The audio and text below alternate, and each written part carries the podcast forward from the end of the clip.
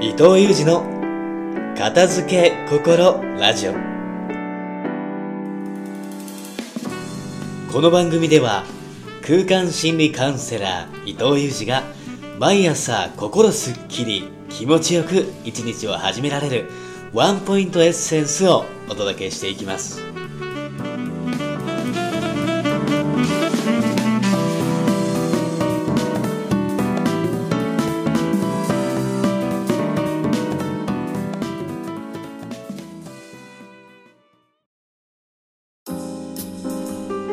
おはようございます。空間心理カウンセラーの伊藤裕二です。今日もすっきり気持ちよく朝をスタートする片付け心ラジオがスタートしました。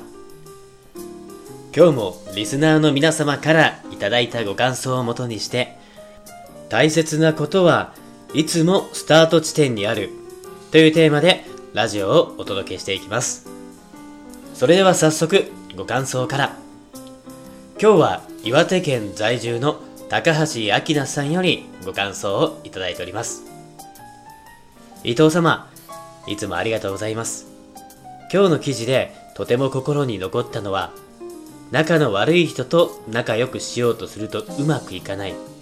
そう考えるのではなくて仲が良かった頃に戻すという感覚で意識を変えてみるという部分が印象的でした。伊藤さんの記事は読むたびに気づきと学びと発見があります。ありがとうございます。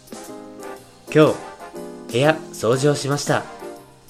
片付けようと思いつつ片付けに気持ちがいかない日々が続いておりました。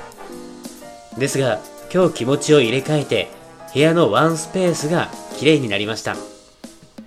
片付け本のときめく魔法をちらっと見たら一気に片付けると書いてあり私一気に片付けるのって気持ちが折れちゃってできないとこの本は合わないかなとたまたま開いた項の一節で読む気持ちが折れました。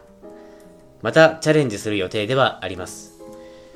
伊藤様の本もちらほらと再読しつつ自分の部屋を見つめ直しています。今の課題は持ち物を減らして整理すること。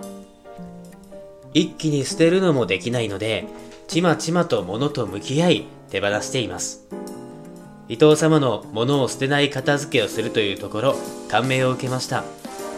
今取り掛かっているのは本棚の整理です。本当に本には自分の価値観や生き方が反映されていますね。これからも楽しみにしております。長々と失礼いたしました。高橋さんありがとうございます。ちなみに高橋さんのご感想にある記事はあなたの本来の輝きはどこにありますか？というメルマガ記事で記載記載して記載してるないしてるない迷ったりうまくいかなかったり何かが停滞した時そんな時ほど新しい解決法を求めてしまうものです。でもうまくいかなくなる多くの原因はスタート地点の思いを大切にし続けてこれなかったことから生じることが多いもの。だからこそシンプルですが大切なものを大切にし続ける。